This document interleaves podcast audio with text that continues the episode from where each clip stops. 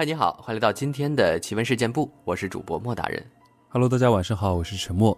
今天又是我和陈默一起来分享故事的内容啊。嗯，今天要带来一个也是网友的一个经历啊，想问一下大家，就是有没有碰到过自己去世的亲人，嗯、可能去世某一天啊，一年两年之后，突然、嗯、路上一个毫不相干的一个人，他说：“哎，某某是我儿子。”他家庭住址、他的电话号码都报得出来，就是这个人知道你们家的所有情况是吗？对，但是却毫不相干、毫不认识，好神奇啊！是不是这个死去的亲人，这个通过某种方式透露给了这个外人啊？那具体是怎么样的？来听一下我们今天的第一个故事。嗯，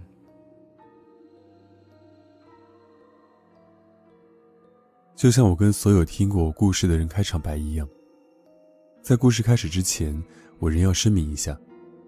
我从小受到的是正统的唯物主义教育，也从未见过什么不该见的东西，所以我绝不是一个唯心者。但在我近半个世纪的人生经历中，却出现几次绝对不唯物的事件。在这里，我就本着实话实说的原则，把它们讲述出来，希望能为后人们留下一些我也不知道是什么的东西。当然，你可以不相信这些荒诞离奇的故事，但我还是要讲，因为我担心这些故事的真实性会随着地球的时钟慢慢消失。就算我以后讲给我子女听，他们坚信了，到我百年之后，他在讲给别人听的时候，别人会笑他是傻瓜，因为他根本没有经历过那些传说中的事件。所以我必须要赶在故事中的那些见证人还没有完全离世之前，把这些事件原原本本地记录下来，并且公诸于世。故事是这样的，那时我还很小，只不过具体有多小我真的忘了，但那时我还没上幼儿园，才刚开始记事，也就是三到五岁之间吧，约一九七九年前后，我正和邻家的几个小伙伴在住家周围玩耍，玩的什么游戏我也给忘了，大约是捉迷藏之类的。正玩的高兴时，我突然听见一个路过的小朋友大声地对我喊：“你爷爷死了！”看着爷爷静静地躺在他的床铺上，父母忙碌的身影在我眼前晃来晃去，我一点也没有想哭的感觉。虽然我那时已经知道亲人过世，家人都是应该哭的，但我却怎么也哭不出来。带着一种隐隐的负罪感，我就那么静静地站着。至于我爷爷生前是怎样的一个人，那是后来我长大些，从父母和邻居那听来的。他叫黄龙涛，年轻时在重庆市和朋友合资开了一家陶片高厂。在抗日战争期间，国民政府败北后迁都重庆，此后日军对重庆进行了长达五年多的战略轰炸。那时候，市民纷纷传言日军将入城的消息，于是我爷爷才逃往我现在的祖籍地，重庆市云阳县。由于他生平乐善好施，在当地被百姓尊称为黄大善人。能得此尊称，自然得付出常人所不能付出的精力和财力。听我父亲讲，那时我爷爷上街，只要见到有人在卖活物，比如鱼啦、龟啦这些，他都会悉数买下，然后拿到长江里放生，以至于后来那些个商贩每天都会背着扛着新鲜的龟蟹找上门来，我爷爷就一一买单。由于数量过巨，于是爷爷又叫他们原物背回，代为放生。就我现在看来，别人送他黄大善人那个尊称里，又多了一份别样的味道。放到现在来说，我爷爷绝对是一个不折不扣的动物保护主义者。我爷爷在三十岁左右的时候，开始喜欢上了道家的学说，不再吃荤腥的食物，连猪油和鸡蛋也不沾了，豆制品成为了他主要的营养摄入。他还在家里养了一位得道高钙，不过经由我父亲的口描绘出来，其形象是十分可怕的，面目奇丑，一身烂疮，天灵盖处有个小洞，说是开的天眼，还爱抽大烟。我爷爷说他能解析前身，预知未来，所以全家都把他供若神明。我大伯黄家强也跟我描述过那一位神丐，有半张脸全是烂的，跟火烧过一样。他自称是因为上一次渡劫时被雷公给抓过，每五百年就会渡一次这样的劫难。我听过之后有一种似曾相识的感觉，这不是很多小说里的情节吗？还说鸦片。因此那位神丐在我的意识里八成就是一个骗子。在我爷爷家的经济状况就如同底部碰了一个洞的水缸，哗啦见底之后，再也没有人跟我提过那位高丐了。或许是他突然想到应该出去云游四海，尽阅祖国大好山河，因为高人都是这样的，我想。后来在中国近代最艰难的那一段以干旱为主的自然灾害中，我的祖母，也就是我爷爷的妈妈，卧床不起，生了一场大病。于是我爷爷就效法古人割骨疗亲，在焚香祭祖之后，用刀把自己左臂的肱二头肌整块的割了下来，准备煮了与我祖母做药引子。刚上小学的我听到这里，自然会追问父亲，我祖母到底吃了没有？我父亲回答说，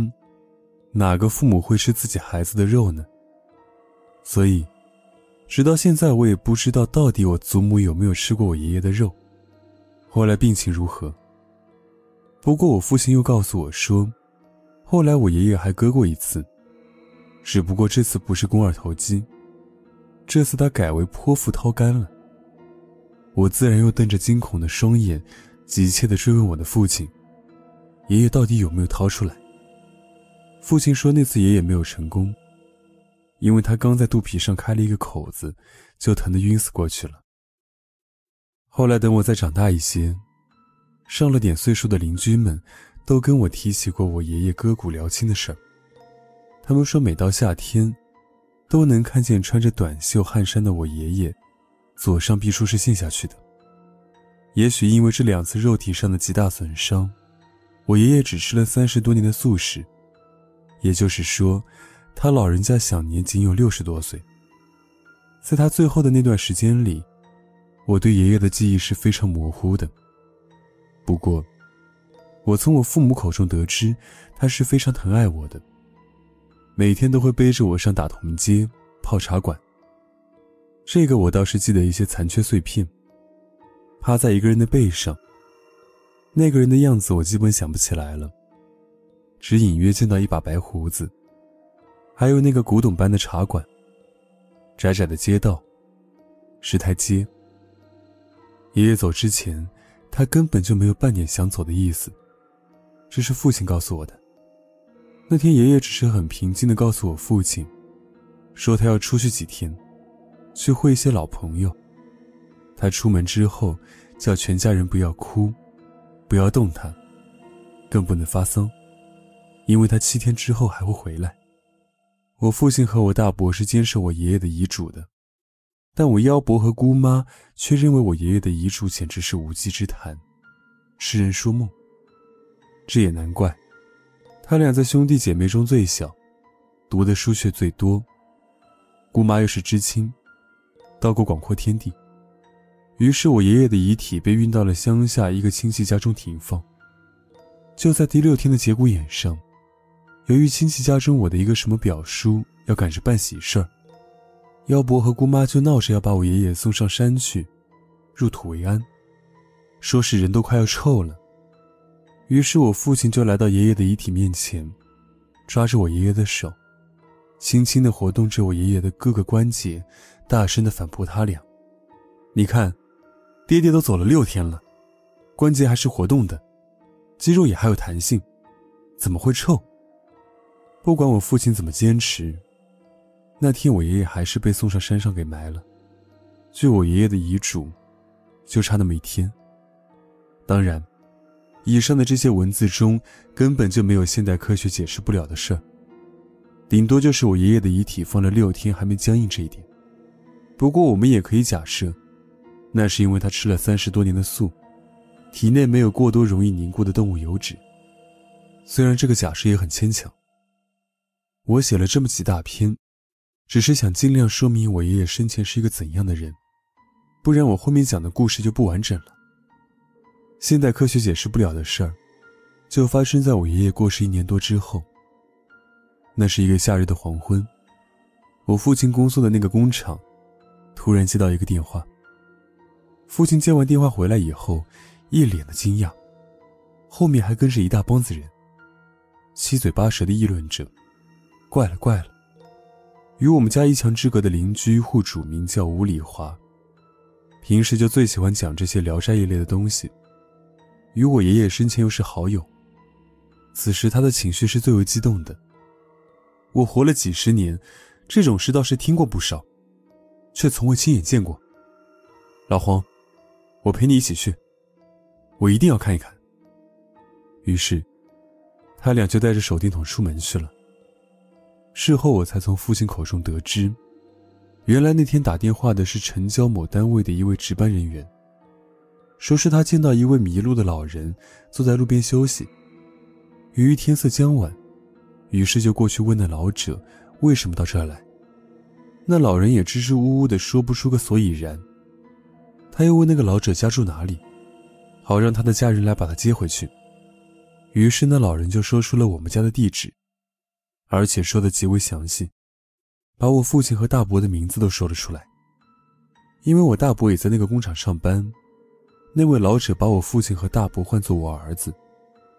最后那个热心人就叫接线生连通了我父亲所在的工厂电话，叫老人的两个儿子去接他。我父亲见到了那位老者，其外貌并不是我爷爷的样子，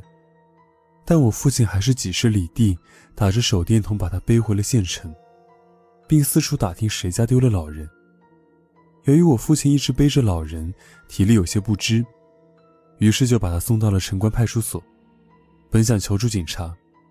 但警察听完缘由之后也表示无能为力，因为那位老人根本就不知道自己的真实姓名，所以无从查起。最后还是我父亲把老人背出了派出所，继续在大街上四处询问路人。功夫不负有心人，几经周折终于找到了他真正的家。他一回到家就不再胡言乱语了。原来那位老者是我们县教育局某干部的老爸，也姓黄，只不过他的儿子叫黄念久，而我的父亲名叫黄家旭，大伯叫黄家强。教育局与郭华厂无论是名称还是地理位置都相去甚远，而且我们两家世代从无来往，所以这件事儿在我心中就成了一个永远的谜团。本文来源天涯，作者伊米奴。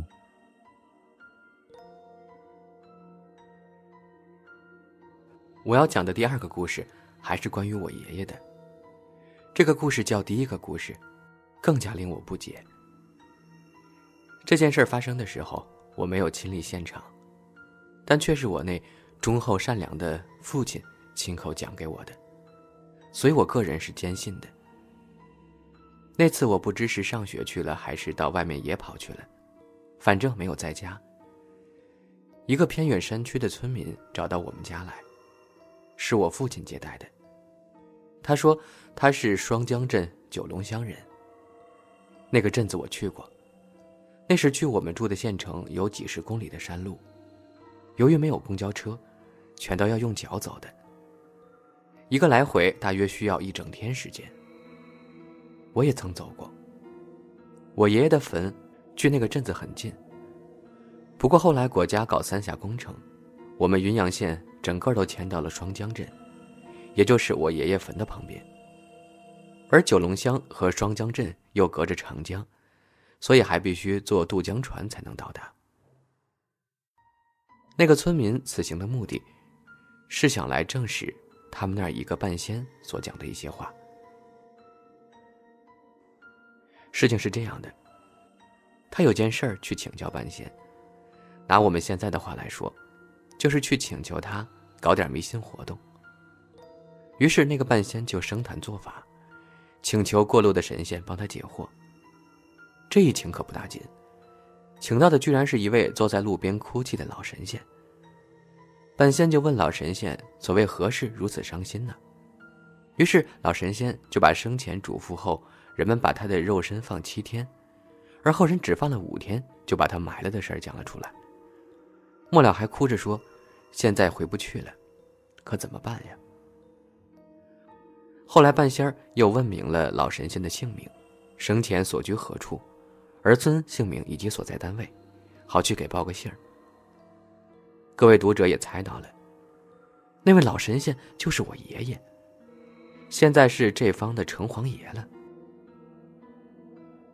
听到这儿，我也像各位读者一样起了疑心，于是我笑着对父亲说，爹，定是那个半仙儿早就把我家的底细给摸清了，然后再借着我爷爷那些个奇怪事儿，拿出来唬人骗钱的。但我父亲却说，他开始也有这种警觉，可等那人走了之后，慢慢想想，不对呀，明明是第六天才把我爷爷的棺材送上山去的，为什么那个村民要说成是放了五天呢？我父亲再仔细一算，豁然开朗，原来我爷爷是下午五六点钟过的事，在第六天的清晨五六点钟上的山，准确的讲，刚好只有五天半。如果那真是我爷爷在天上所说过的话，我想对他说，您老这种实事求是的精神已经被您子孙给继承了。我又问父亲，那个村民走的时候有要过旧衣服或者钱吗？我父亲很肯定地回答说，没有。我再问，那他定在我家蹭了顿饭吃吧？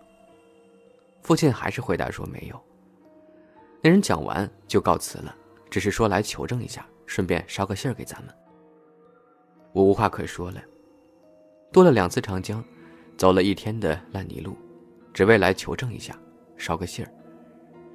至于那个村民当初所谓何事去请教那个半仙儿，我倒没问过父亲，我想父亲多半也没问过那个村民，反正这跟故事的主线也没任何关联。我姑父跟我讲，前些年流行唐装那会儿，有天夜里他突然梦见了我爷爷。姑父说他在梦里爬了好远好远的山路，好累啊，最后来到一个悬崖顶上，